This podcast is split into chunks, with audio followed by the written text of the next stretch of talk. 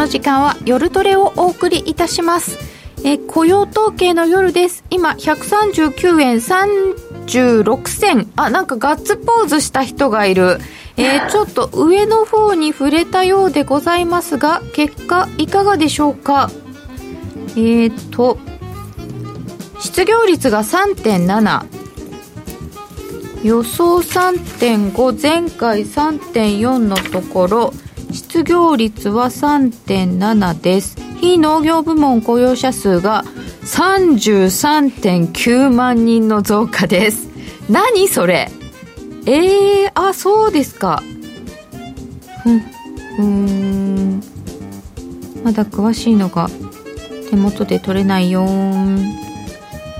33.9万人と大きく予想を上回る結果が出ました。サイト落ちたよ。雇用統計の。え？一応コメントの方にあ出していただきました、はい、ありがとうございます。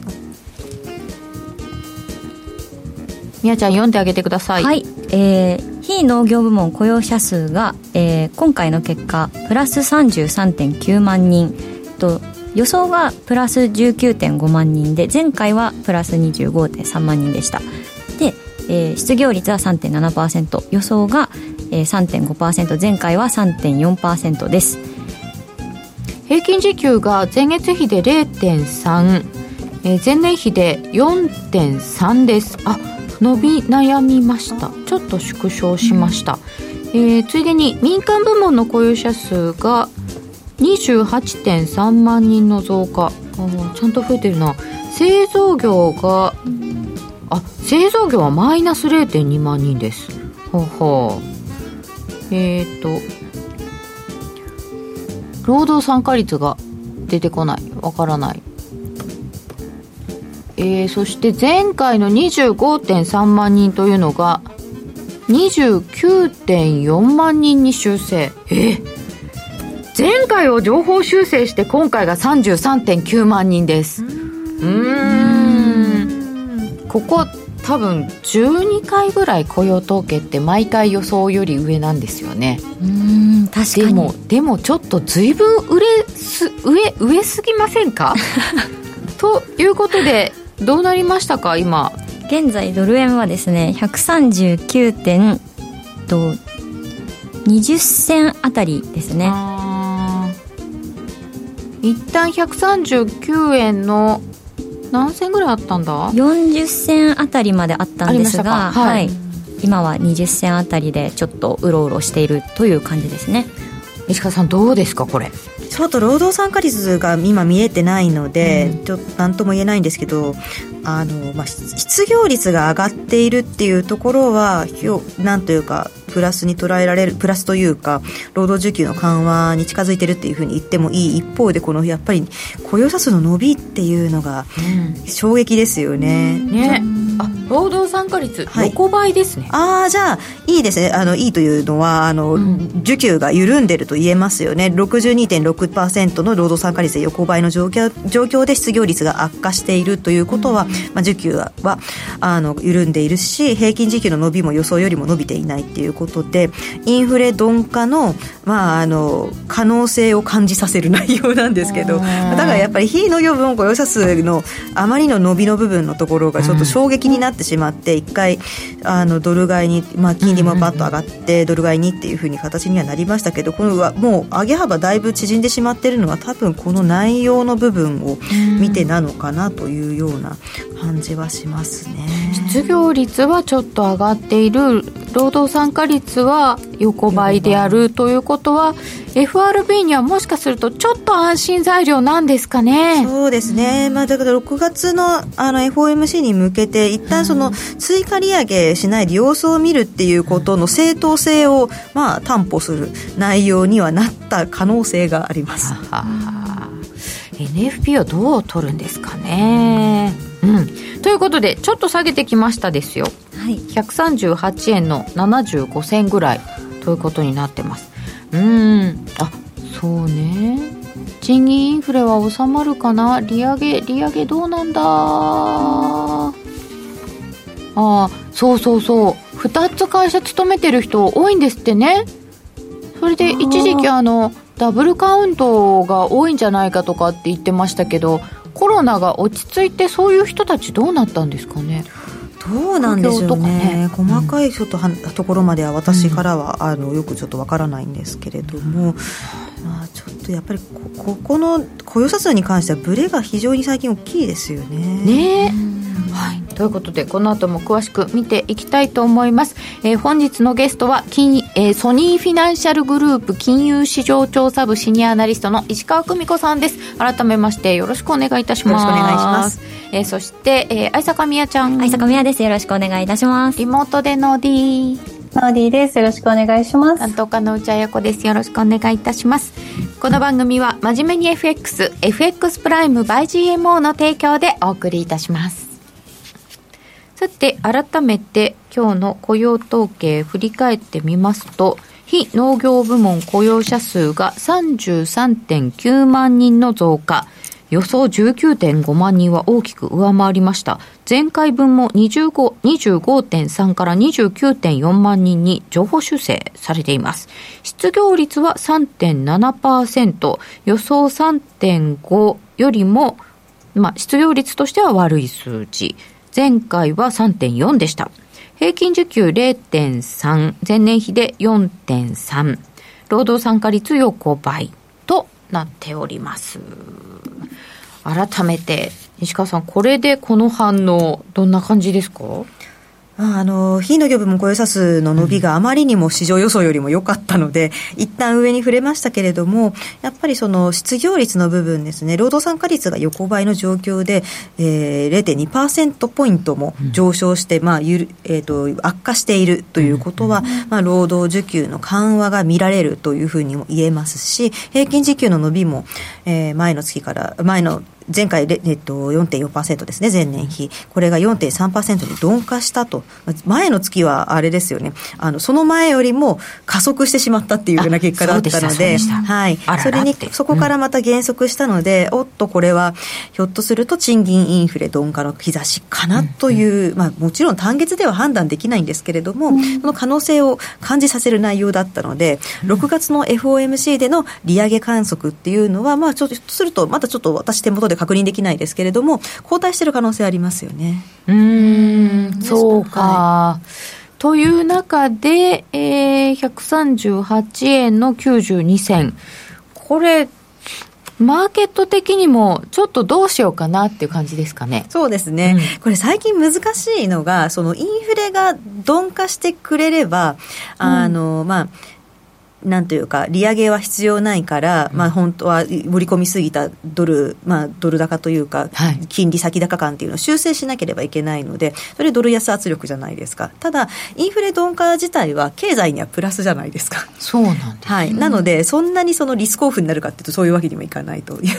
感じなんです。じゃあ、せっせとドル売るかと言われると、大変でそんなに売る売られる要素でもないですよねと。で、逆にインフレ加速を感じさせるっていうと、また6月か7月の利上げを織り込まなければっていうふうになるんですけれども、うん、ただそうすると、なんていうか、まあ、その先ですよね、もっとインフレがすあの進んでしまって、うん、さらに追加利上げが必要になる可能性っていうのが、まあ、意識されると、それって経済にはマイナスなので、当然やっぱり株にマイナスの圧力を加えるんで、リスクオフだってなってしまうと、まあ、円高の圧力もかかってしまうっていうような形で、なかなかその方向性をつかみづらい相場ですよね、今。そうですね、うん、特にドル円はつかみづらいかもしれないですよね、はい、そうなんですよね。リスクオフとか言われちゃってもね。えー、ダウの先物はちょっと上がってる感じですね。えっ、ー、と、40分になるところでございます。138円の80銭ぐらいということですから、ちょっとした？ほぼ横ばいですね。横？横？もっと下がれもっと下がれ。もっともっと下がればみやちゃんの上値ね上値重いっていうのが、うん、うん、まあそうですよね。その、言葉が一番ぴったりな。そうかもしれない、下も硬いですけど上値重かったですよね、はい、最近の相場場がそうだったっていうのそのまま出た感じなのかなと思いますね。はい、はい。えー、40分になりました。138円の89銭。まあ、ほぼ横ばい。ちょっとした、ね、ということで、みやちゃんでしょう。はい。え、いいんですか？そんな。何もないしね。はい。えー、ということで、雇用統計がこんな感じでございますけれども、中身詳しく見ていただきましょう。このところの傾向を見ますと、まあ、あの、私たちは一瞬の10分後とかを見ているので、すごい細かいとこ見てますけれども、ちょっと長めに見ると、この失業率3.7になっても、まあ低い方ですしね。低いですね。うん、正直言って4%台乗ってこないと、うん、あんまりその労働需給が緩和してきたぞっていう感じにはならないので、うん、もう少し様子を見たい FOMC の気持ちはよくわかりますね。へーえー、非農業部門雇用者数もこんな感じになってますので、えっ、ー、と、今回33.9、あ、結構高いですね。そうですね。やっぱりね、はい、この棒グラフを見ると。そうなんですよね、うん、数か月で考えるとだいぶ高いですね。ねで、しかも前の月の分も情報修正されてるということなので。うん、29.4、30近いところまで。はい、あ、ほうほうほう。うんやっぱり雇用いいですよね。いいですね。ダブルカウントとかだとちょっとあれですけど。うん。これだってコロナ前の数字って20万とかですよ。19年とかね、うん、そうですね、うん、結構雇用はやっぱりまだいいけどちょっと緩んだかもしれないという期待がそうですね、時給の方に出ている、うん、そうですね。失業率がもうこのまま上がってくれればっていう、ところですかね。で平均時給ももう少し伸びが鈍化してくれるとというところかなという。はい、はい、えーと、CPI と平均時給というのを持ってきていただいておりますけれども、はい、えー、CPI は、まあ、一応一旦天井は打ったんだけどねっていう、そうですね。総合は順調に鈍化してるんですけど、まあこれほぼ在のインフレの鈍化なので、で、結局今の問題になってるところってサービスインフレなんですよね。で、ここのサービスインフレの部分は、主に家賃と賃金と。で賃えーと、家賃のところは、やっぱりここのところの利上げが効いていて、まあ、あのおそらく年後半ぐらい、まあ、半ばぐらいからどあの下がってくるんじゃないかというふうに見えてますので、うん、まあ、そこはまあいいとして、問題はだから賃金ですよね、やっぱりね。賃金ですよね。はい、賃金が下がってくれないとなかなかコアが下がってくれないんですよね。コアはまだまだ5%台半ばということで、高いです。賃金ってこう、はい、今人手不足になってどんどん人取ってるところって小売りとか、えーあの運輸業とか割と賃金のそんなに高くない分野じゃないですか。で IT 系がまあ、ちょっと止まってるのかな、でも一時期こう、結構リストラがあったりとかして。そうですね、ただ、あの時のリストラって、割とあのリストラはするけど、必要な人たちはちゃんと雇い直すっていうような形で、もう本当になんていうか、人員を整理したっていうイメージですよね、ただ首切っただけっていうわけではなかったですから、はい、ちょっとまた一般的なディスレイオフとちょっと様子が違ってはいたんですけどね。あなんだかんだ言っていて、あ上がってきましたね、139円の13銭ぐらい、上がってきましたね。どういう反応？君たち。どういうことだい？内容を見ると失業率とかがさっきおっしゃったみたいにあんま芳しくない感じだから、うん、内容を見て下がってきて今日は下がる雰囲気なのかと思ったら上がってきますね。株戻ってません？うん。やっぱりそうですよね。ダウの先物は上がってますよ、はい。うん、あの追加利上げの観測が後退するとやっぱりダウの方にはプラスに効くと思いますので、うん、まあ、リスクオンになればあの円安圧力が強くなってくるのかなとはちょっと思います金利は上がってますね。ああやそうなんですね、3.657うん。うん。どこれ最近このマーケットによって取り方違うじゃないですか。そうですね、うん、はい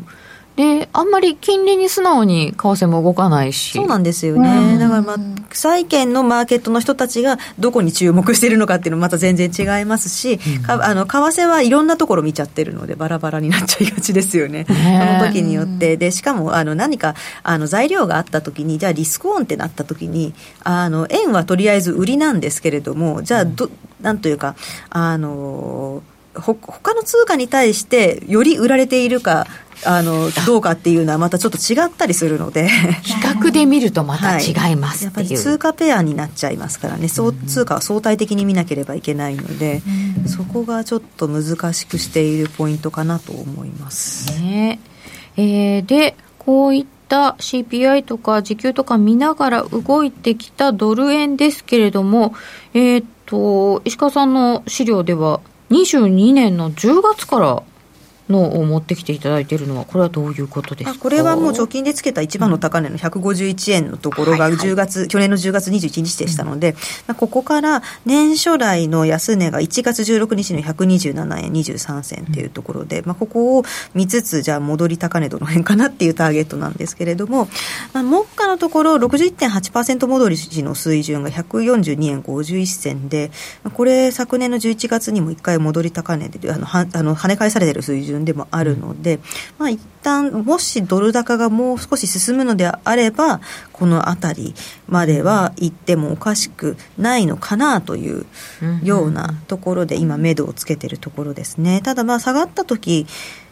まあ、下がった理由にもよるんですけれども今度どうかっていうと、まあ、21日移動平均線と200日の移動平均線がちょうど137円台にありますので、まあ、この辺をあのーまあ、一旦サポートにしやすいかなっていうふうな形でちょっとこういうチャートを本日はご用意させていただきました。下の目処、ね。上の目処ですね、はい。うん。あー137円って結構突っかかった気がする、そうですね、うんただまあこれどういう状況で落ちあのここまで落ちるのかってかあの頭の体操ですけど考えると、まあ、もう債務上限問題は終わっているので、もう次あるとするならば利上げの織り込みを落とすところなんですよね。新しいリスク要因がみあの出てこない限りはなんですけど、でそうするとまだ追加利上げがなくなれば株にはプラスなんで結局円安サポートかかってしまうんでそんなに下値は深くないのかなというふうに見てはいます。でかつですね今回というか足元の金利先物市場を見るとすごく難しいのが7月までの利あの利上げを結構織り込んでしまっている一方で年内もそのそこからすぐに秋から利下げをするっていうような見通しになっていて2回ぐらい利下げするっていう見方ですかね。7月まで利上げしていて、一点秋からはい。2回ぐらい連,、そう連続年末にかけて2利下げしちゃう。回利上げし利下げしちゃうっていうような見方なので、で FOMC の、まあ、トーンだと、これまでは年内の利下げは考えてないと、でいまだにその FOMC のメンバーも6月様子を見たらっていう人たちがだいぶ目立ってきましたけれども、まだ追加利上げが必要だっていうふうに見てる方たちがなかなか多いんじゃないですか。そうね。そういう状況で、じゃあ果たして彼らが FOMC としてそのドットチャート2023年中の利下げを示唆するかっていうと、まあそれは難しいのではないかと、やっぱり彼らが一番怖いのって期待インフレが上がっちゃうことなんですよね。はい期待インフレ上がると本当にちゃんとインフレ下がってこないので、でそこを抑えるには、やっぱりインフレファイター的なスタンスをずっと示し続けないといけないので、うんうんそうするとどこかのタイミングでマーケットが年内の利下げ織り込みを剥落させなきゃいけないと。なので、そこはドル高圧力になっちゃうんですよね。まあ、期待が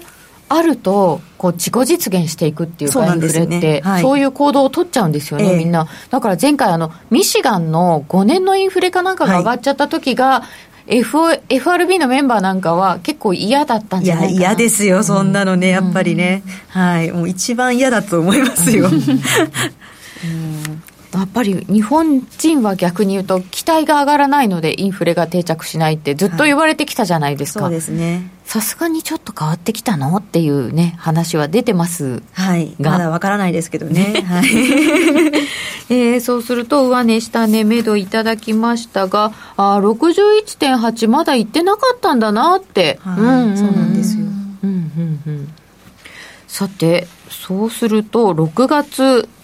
半ばに FOMC がありますが、はいここがやはり焦点になりますねそうですね。やっぱりドットチャートを見たいですよね。利上げの有無とドットチャートでどういうふうに示されるかと。あと、まあ、7月の利上げについてどこまで踏み込んだことを言うかというところですかね。言いますかねなかなか現地取らせないと思うんですよね、うんうんまあ、あのデータ次第っていうのはこれまで通り言うんでしょうけれども、ただまあ前回の時点でもあの利上げの停止っていうのは一旦可能性を示唆はしているので、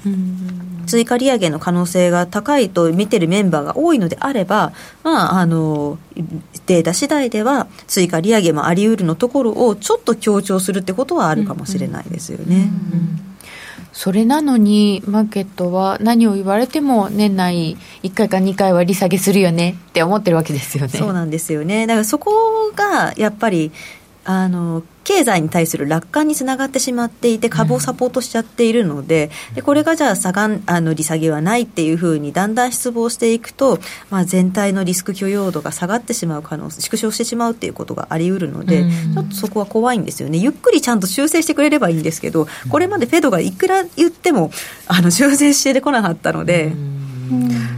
これなんて言ったらマーケットが考え直してくれるんだろうって 多分 FOMC も相当悩んでると思うんですよね。ねでもあんまり強い言葉で言うのも、はい、景気ダメですって言われてるみたいになっちゃいますし、ね、そうですよね。うん、ななんだ結まあ、フェドとしてもそんなにダメージを与えるような言い方はしたくないですし、うん、ただあのもちろん実際にインフレが本当に順調に下がってくれて、あの利下げできちゃうかもしれないじゃないですか、うん、だからあんまり先のこと言いたくないんですよね、ね。だからまあそれもちょっとマーケットにとっては期待を持たせる要素に、まあ、なっているのかなというところがありますね、うん、でも本当にみえちゃんもドル円今やりにくくないですか？いややりにくいですよ、うん、だってあの本当にその大きい指標前とかなんかはもう方向感全く見えないですから、うん、なんか大きいレンジをする日もあれば、うん、なんか本当にちっちゃいやりづらいレンジの時もあるし、うん、みたいなそういうのが続いてるんで私のやり方だと結構なんかその順張りブレイクみたいなのをやっちゃうんですけど、うんうん、やりづらくてで、ね、またこの指標が出てその指標待ちって言ってたのに、その指標出て、なんか変な動き方したりとか。そうですね。今日なんかも、なんか、ちょっとよく分かんなかったですよね。今日もね、これよく分かんないよね。はい。あ、139円の38銭ぐらいになってきております。もう40銭ですね。さっきの瞬間的な高値を抜けてきましたね。ねえ。何だったのだ？うんなんかでも最近というか、なんかドル、ドル円とかは特になんですけど、を載せたら嫌だな、気持ち悪いなってとこは全部載せていくし、ここで下がったら嫌だっていう、ななんていうか、すごい嫌な感じなんですよ。嫌な感じ？そう、なんか意地悪。やっぱ、一日のボラティリティすごい高いじゃないですか。こう、1円動いて、1円戻ってきたみたいな感じが返ってきたので、嫌な感じです。うん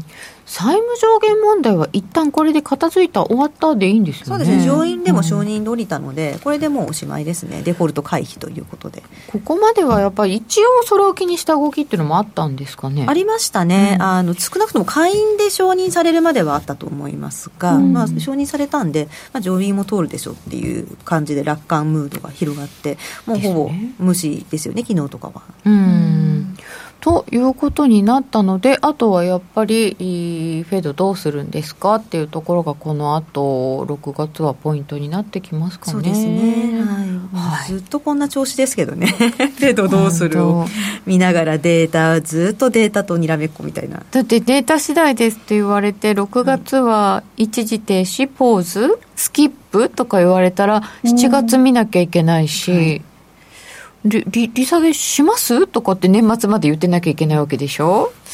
これはなかなか難しいことでございますね。はい、えー、アメリカについて伺ってまいりました。ドル円のここからの見通しはまた最後に伺いますか？はい。はい。では、この後はまた新興国通貨などについても伺いたいと思います。お知らせを挟んで引き続き石川久美子さんに伺ってまいります。FX プライムバイ GMO が提供する選べる外貨の米ドル円原則固定スプレッドは、市場が動く午前9時から翌午前4時までの間、0.1銭に縮小しました。それ以外の時間は6銭で取引できます。さらに1万通貨未満のインターネット取引手数料も無料化したので、今まで以上にリーズナブルに。FX の取引なら、やっぱりプライムで、決まり。株式会社 FX プライムバイ GMO は関東財務局長、金賞第259号の金融商品取引業者及び商品先物取引業者です。当社で取り扱う各金融商品は価格の変動等により損害を被るリスクがあり、投資元本は保証されません。商品ごとにロスカットや強制決済などに関わる手数料及びリスクは異なりますので、当該商品の契約締結前交付書面を熟読、ご理解いただいた上で、ご自身の判断と責任において、事故の計算により取引を行ってください。マネーに対する食わず嫌いありませんか？4U と学ぶ日本経済。お金に関する心配事は山積みだけどどうすればいいかわからない。そんなマネー初心者に向けた30分です。最近気になるあのニュースについて詳しく聞けたりクイズで楽しく経済について勉強します。4U のマネー事情も聞けちゃうかも。ラジオ日経第一。毎週水曜夕方6時から好評放送中。お楽しみに。企業トップが語る威風堂々毎週水曜日夕方4時40分からオンエア。パーソナリティの毎度。相場の福の神藤本信之さんが厳選した上場企業の経営トップをゲストに迎え事業展望や経営哲学などを伺いつつトップの人となりにも迫るインタビュー番組です。企業トップが語る威風堂々はラジコタイムフリーポッドキャストでも配信中。ほら聞いてや引き続き石川さんにお話を伺っていきます。よろしくお願いいたします。よろしくお願いいたします。石組さん。トルコ、ルピー、クローネ、なんかいろいろ出てくるぞ。えー、では、年初来の通貨、それぞれいろんなところを見ていきたいと思います。まず先進国ですか？先進国だけでとりあえず1枚チャート作ってみて、大体動き的には同じなんですけど、圧倒的に強いのはやっぱりヨーロッパですね。うん、はい、まあ、これ、どう、まあ、ちょっと重複しかねるっていうところも結構大きく重複しかねそうなんですね。ポンドなんかが強すぎてちょっと内情とギャップがひどすぎるなんでこんなに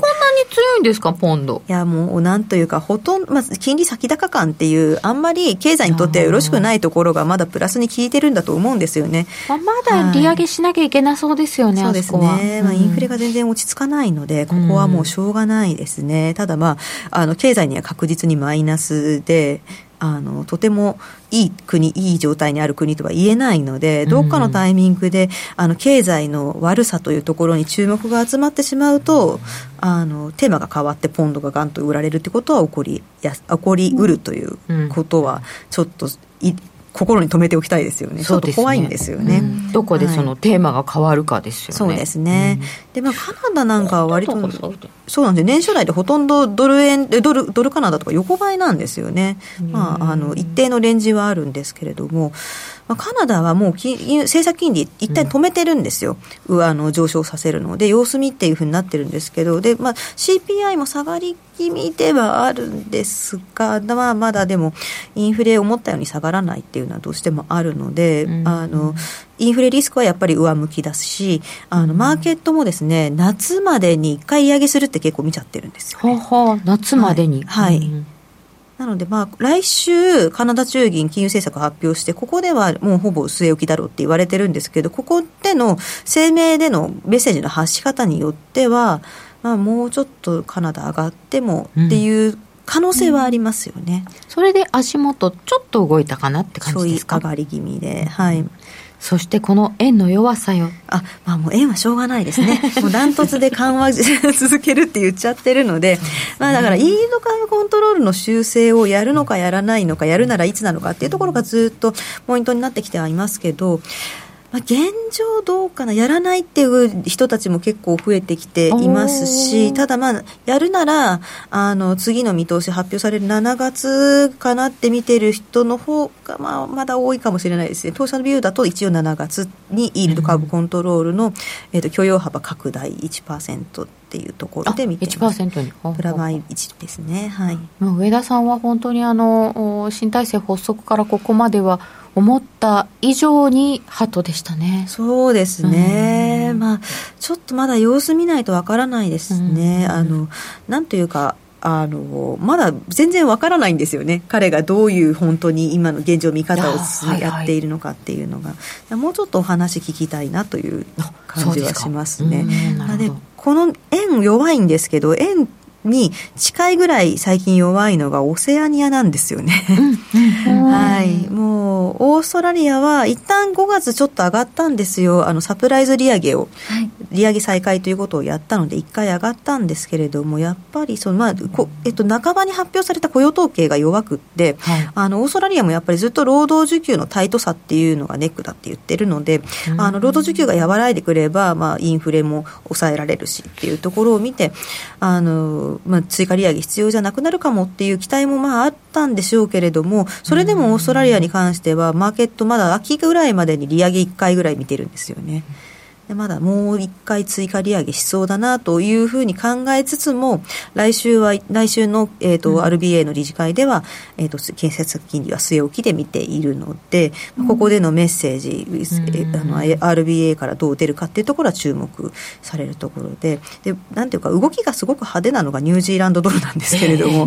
うニュージーランドドルはびっくりしました、前回の。この間ね、はい、ね、サプライズ利上げ停止示唆っていうところで、あ、そうきましたかと。下がりましたよねニュージーランドは本当に手のひらを返すのが早いんですよ、うん、なのでまああの景気も非常に悪いですし、まあね、あのインフレの鈍化が見えたらもう利上げ停止したいっていうのはあの分かるんですよ、非常に分かるんですけれども、もう正直言って、もう利下あの景気後退もしっかり、前々から中銀が見通し立ててるような状況ですからね、ただそうは言っても、これまでずいぶん高派のままで、インフレリスクは上だって、利上げ、利上げってきたところで、急に手のひら返したので、マーケットも結構びっくりしちゃったっていうのがあったと思うんで、まあ、この2つがあって。あのオセアニアちょっと弱いですね、目下のところ。この後の注目ポイントは金利ですか？なんかもうちょっとこう経済自体を怪しめに見てるっていう感じですか？そうですね、まあ、結局、そのインフレがちゃんと収まってきて、利上げを追加しなくてもいいのか、した方がいいのかっていうところを、結局マーケットもまた見ていくような形にはなると思うので、やっぱりデータ次第、かつ衆議院のコメント次第になるんですけれども、あと、オセアニアに関してはやっぱり中国の景気の動向も気になるところですよね。そうですね。はい。中国の景況感悪くなっちゃうと、やっぱりちょっと下押し圧力が、あの、一番の貿易相手、やっぱり中国になりますので、えーと、ここ重要になってきますね。仲悪くなったとかいろいろありつつもですよね、はい、なんか、ね、中国でコロナがまた感染拡大っていうのがあってから、ちょっと変わりましたよね、ね、そうですね、うん、はい、まあ、ここで、まあ、中国に関しては、一旦年始に結構回復を楽観視する声っていうのがすごく大きくなってしまって、うん、かなり先食いしたんですよね、中国の景気の良好さっていうのを、このオセアニアカレンシーが。先食いしてしまったので、あの思ったより弱いっていう見通しに、すごくネガティブに反応しやすい部分っていうのもあります。ね、1月はね結構こうリオープンだって言って交換しましたからね、うん、そっかそっか。盛り上がった分そして年初来の先進国を見たので今度は新興国通貨見ていただきたいと思います。はい。新興国通貨はえっ、ー、と良い方と悪い方どっちが聞きたいですか？ええー、じゃあどうしようかな。悪い方から？はい。じゃあ悪い方からいきますと今ダントツ弱いのがナンアランドですね。ああランド。はい。ちょっと最近なんかき聞いてないっていうか見てないっていうか、まあ、とにかくもうずっと慢性的な電力不足問題で、もう年初からもずるずるずるずる他の通貨が良くても一番下げてたっていうのがナーランドなんですよね。で、あの、5月のにひたひときわ下げたんですけれども、これが、あの、なんと外交問題なんですよ。なんか私、はい、調べました。はい。こう、あの、ソニーフィナンシャルさんのえー、今週の注目通貨に石川さんが南アフリカランドを書いてらっしゃって、え、何があったのと思って、改めて調べたんですけど、ちょうど6月1日にブリックス外相会議というのが始まっていまして、はい、ここでまた話題になっておりますけれども、今、ブリックス会議の議長国が南アフリカさんですね。そうです、そうです。はい。で、今度南アフリカで、えー、ブリックス会合がえっ、ー、と、ブリックス首脳会議が8月に行われる。8月に行われる。は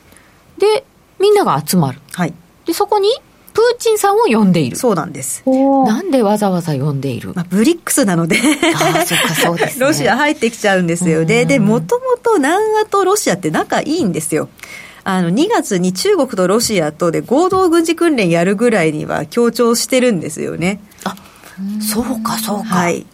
で、しかも5月に、あの、そのリスクオフとかナーランド売りのきっかけになったのが、まあ、あの、ブリゲティ中南が米国大使ですね。米国から中、えっ、ー、と、南アに駐在している大使の方が、はい、あの、お話ししたのが、今アメリカって、あの、アフリカ成長機会法っていう法律があって、うん、で、これは、あの、条件を満たす国からアメリカへの輸入、アメリカが輸入するときですね、に、うん、あの、関税を無関税にするっていう特権待遇を与えますっていうような法律で、2025年までの期限なんですね。で、これが何入ってるんですよ。で、これをじゃあ25年から先に更新するっていう話をどうするんですかって聞かれたときに、わからないと。不明だっていうふうに言ったんですよ。で、その理由がロシアとの関係の部分なんですよね。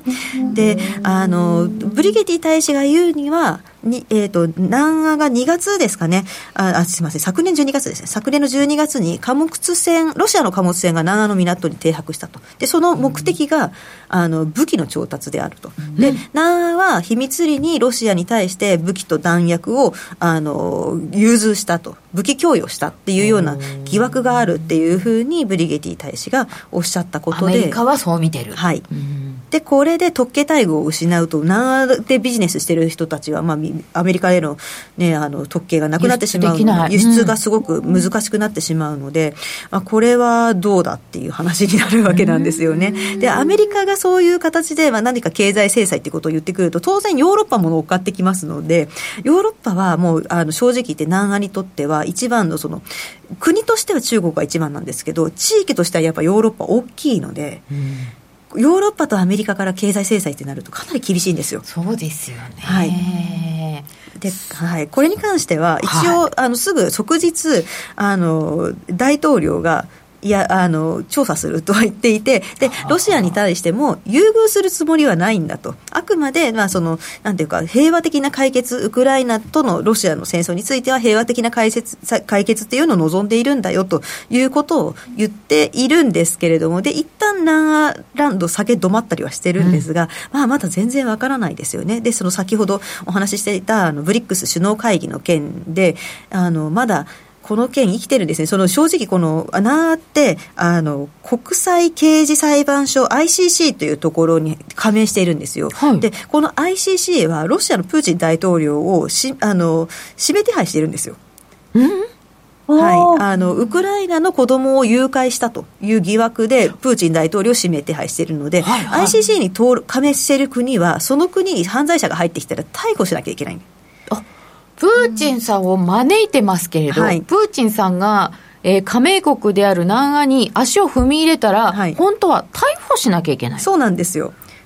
で、これで問題になってくるので、4月の下旬に一度、なんていうか、あの、この ICC を南アが脱退することを検討しているっていうことをポロッと言ったんですよね。ラマポーザ大統領が、まあ、あの、検討しているのは、あの、この与党ですけれども、はい、あの、ということを言って、て、ちょっと物議になって、すぐにラマポーザ大統領一旦否定してるんですけれども、ただ8月に、あの、プーチン大統領を招待するってことは生きてますので、ということは、その、逮捕しなきゃいけないっていうことも生きてるので、今どうも、南アは逮捕しなくてもいい建前を探しているところですね。外交問題がそんなにややこしいことになってましたか、はい、なんかあの国営の電力会社とかがまずいなとか、はいあの、本当に電力不足で、こう、鉱山もまずいなっていう話をずっと思ってたんですけど、はい、そこは依然としてまずいんですよね。っていうのも、あの、6月一旦電力不足問題で、あの、計画停電の程度が軽くなるっていうふうに言われてるんですけど、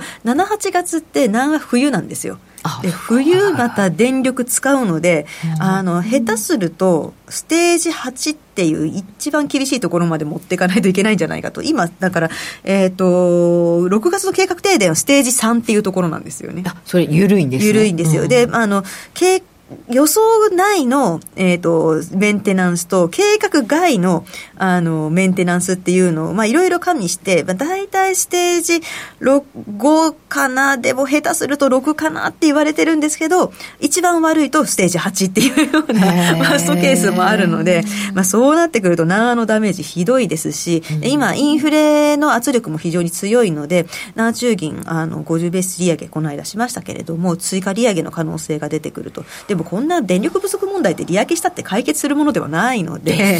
はい、ただ経済が弱くなると、ただ利上げをしないと、南アの、まあ、通貨の価値も既存してしまうので、うん、せざるを得ないっていう、もう南ア中銀はすごく厳しい状況にいますよね。だからこの、そう。そうなんですよ。だからこの間の南ア中銀の政策発表の後、南アランド落ちてるんですよね。はい、だから利上げしても、もうもはや通貨高要因にならないところまで来てしまってるので、南アは当面非常に厳しいですね。金とかもね、ちょっとね、どうなんでしょうかね。えー、これが一番下にありました南アフリカランドです。はいで、悪い方って言ったらもう一つトルコリラですよね。あトルコリラはですね、うん、まあ、あの介入入ってるので、そんなに派手にどんどんどんどん落ちていくって感じじゃないんですけれども。うん、相当介入してますよね、そうなんですよ。入ってるんですけど、ただずるずる下がるのは止まらないですね。やっぱりそして、エルドアン大統領が当選した後、もうちょっと下げが若干加速してるんですよ。はい。やっぱり、この方になってしまっては、また中央銀行に圧力かけちゃったりとかするしとか思われてます。そうですね、あのインフレは、インフレじゃないですみません、インフレは金利を下げれば収まるっていう持論があって、まあ、金利はイスラムの敵なので、まあ、敵であるという形独特な。はい、うんはい、もうこれは一生変わらないので。ないですよね。はい。もうそうなるともうどうしようもないですね。もうそういうのがあって、経済もあまり良くなくなっていたので、はい、どんなカリスマであっても、最近人気が落ちているって聞いてたんですけど、はい、それでも選挙勝っちゃいましたね。そうですね。やっぱりこれまでの実績を評価する声っていうのが根強かったっていうところ、インフラ整備したりとかね、いろいろやってました。まあ結局、エルドアン大統領の前までがひどすぎたので、エルドアン大統領になってから改善されたところを評価する声っていうのが根強いんですよね。でかつあんなそのヨーロッパとアジアの要所にあるので、はい、あのまあ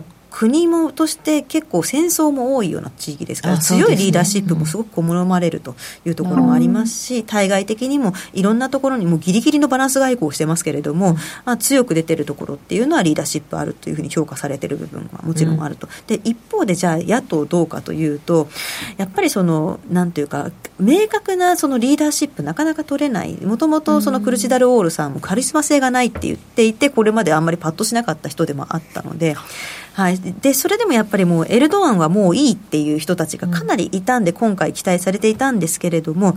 どうも野党6党連合しちゃったのが失敗だったんじゃないかっていうふうに言われています。6つ集まってよくなかったんですか？はい。あの党が絡むんだったら入れるのやめようっていう人たちがかなり出てしまったようですね。はなるほどね。ということで、えー、トルコリラこんな感じになっておりますが、そうすると、まあ、介入とかあるけど、やっぱりまだちょっとじじり安傾向ですか？そうですね、ずるずる下がってしまうのは、もう、うん、あのまあ、インフレがもうものすごく落ち着いてきてくれれば、また話は別なんですけれども、うん、実際、だいぶ下がっては、一時期8年あの前年比80%とか超えてたところから、まあ、今50%とかになってきてるので、うん、だいぶ下がったといえば下がったんですけど、それでもまだ、ね、あの50%前後っていうところにいて、であの政策金利8.5%ですから、あの実質金利ゼロにしようと思うと40%、0ぐらい利上げしないといけないんですよね、本当は。いやそれは金利なんだろうか。そうだから本当、クルチダルオールさんが大統領になって、あの政策金融政策を正常化するって言っても、うん、急にそんな40%も上げられたりしないので、政策金利って、うん、まあ、なんかちょっと様子見ながら上げていくってなると、マーケットががっかりして、かえってリラ売りになったりとかするかもしれなかったですし、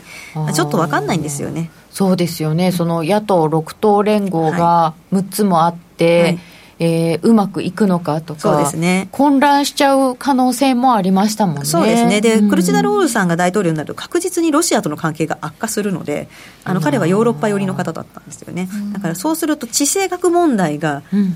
ひどくなってしまうって深刻化するっていうところもネックだったので、まあ、正直エルドアンさんが大統領になった方が先は読みやすい部分はあります。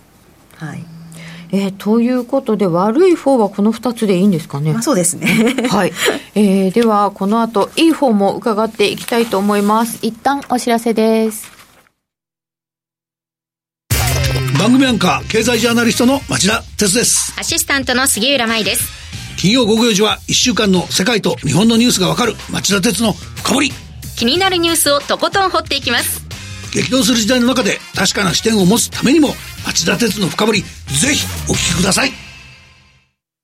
マンスリーポッドキャスト番組耳で聞く後藤達也ノート配信スタート。経済を分かりやすく面白く偏りなくをモットーに取材活動を行っている経済ジャーナリストの後藤達也さんが世界の経済の潮流とキーワードも解説します。詳しくはラジオ日経のサイトポッドキャスト一覧をご覧ください。一人暮らしの今はあの頃の賑やかさが少し恋しい。一石三鳥ぐらい。を狙ってやってるんですけどやっぱ普段歩い。てない。からかな懐かしい。声は私にエールをくれるんだエリアを越えてふるさとのラジオを聴こうラジコ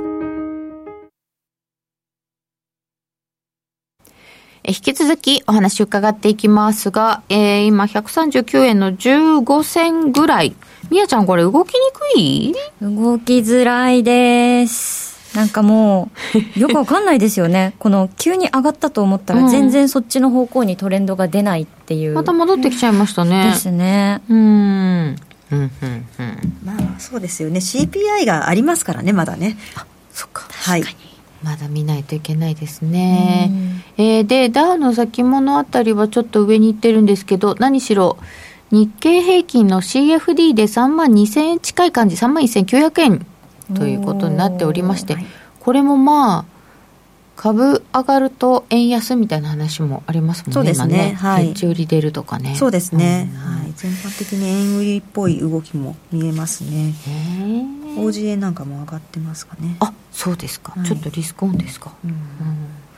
トルコ行ったら安くて歓喜ああ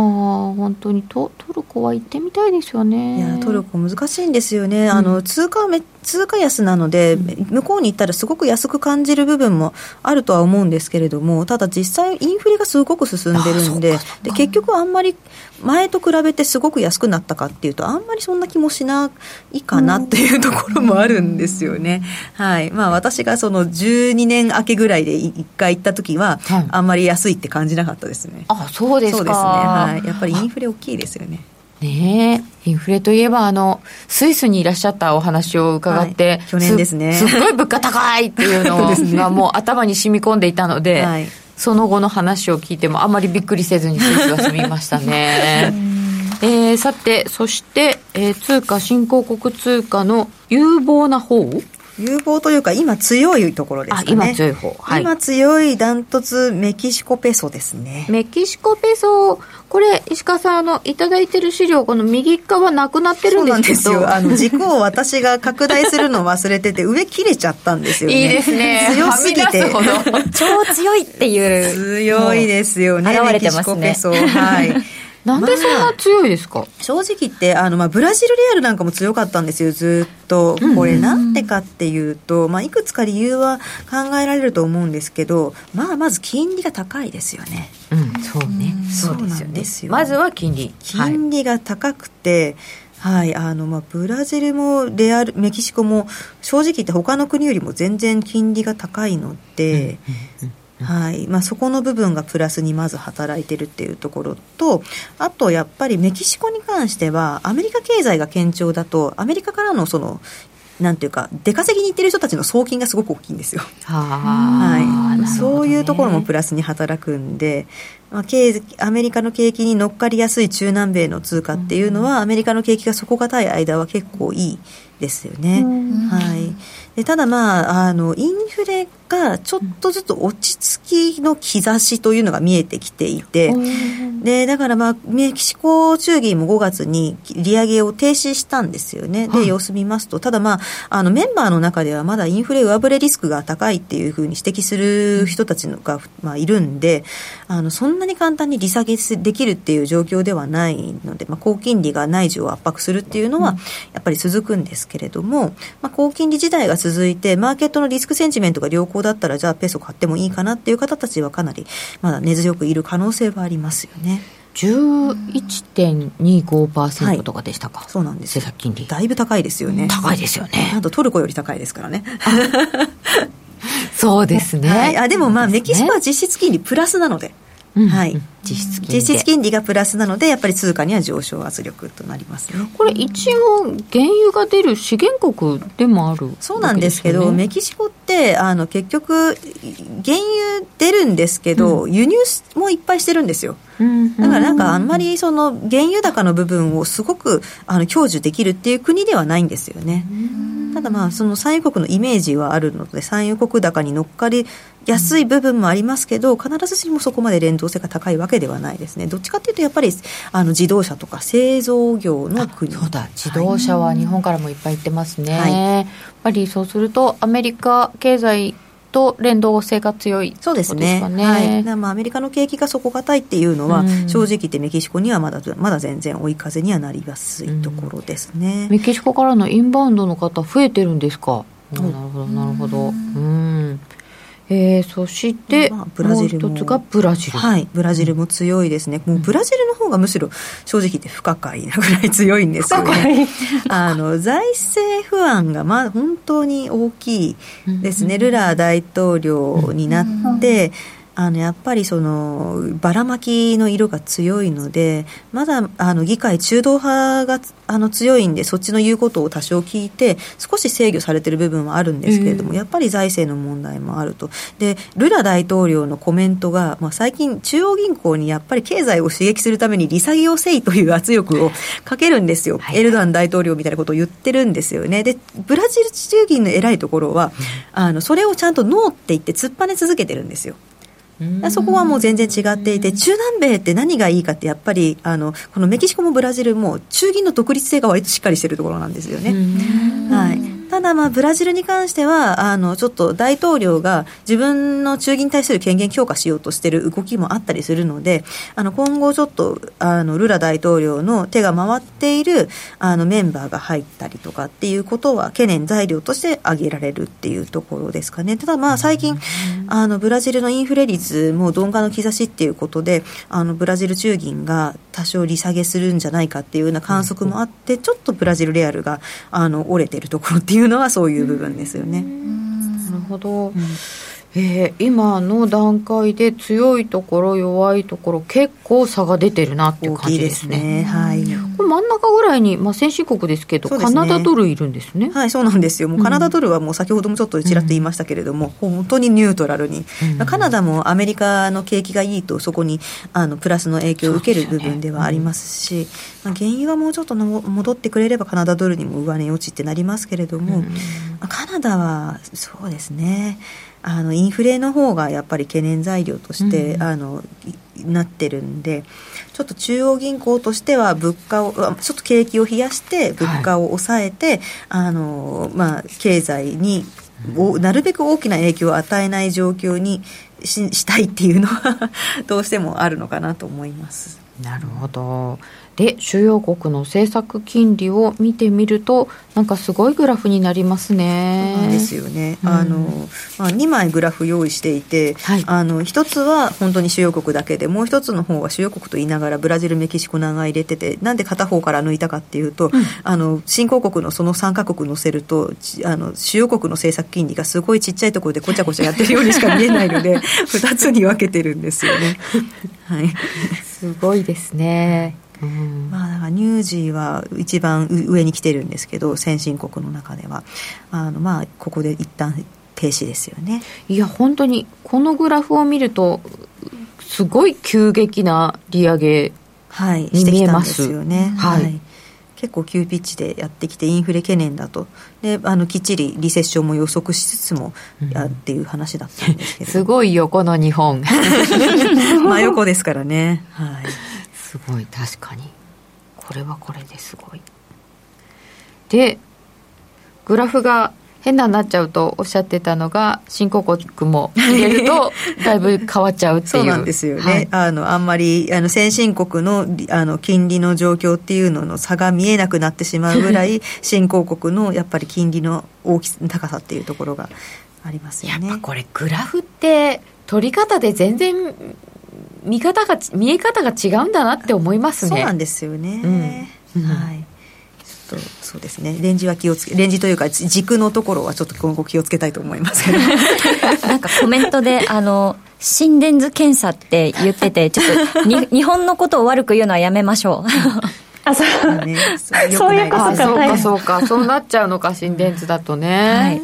うん。まあでも物価高ければ高いであの本当にあのみんな困ったり国とかも多いですからね、うん、あのにあの日本も物価一応上がりましたけれども金利が上がってないっていうのはまあ、いいと言っていいのか悪いと言っていいのか 分かんないですけれども金利が上がらないのは経済を冷え込ませる要素ではないっていうことなのでそこの部分ではないっていうふうには言えますので、うん、まあそんなにその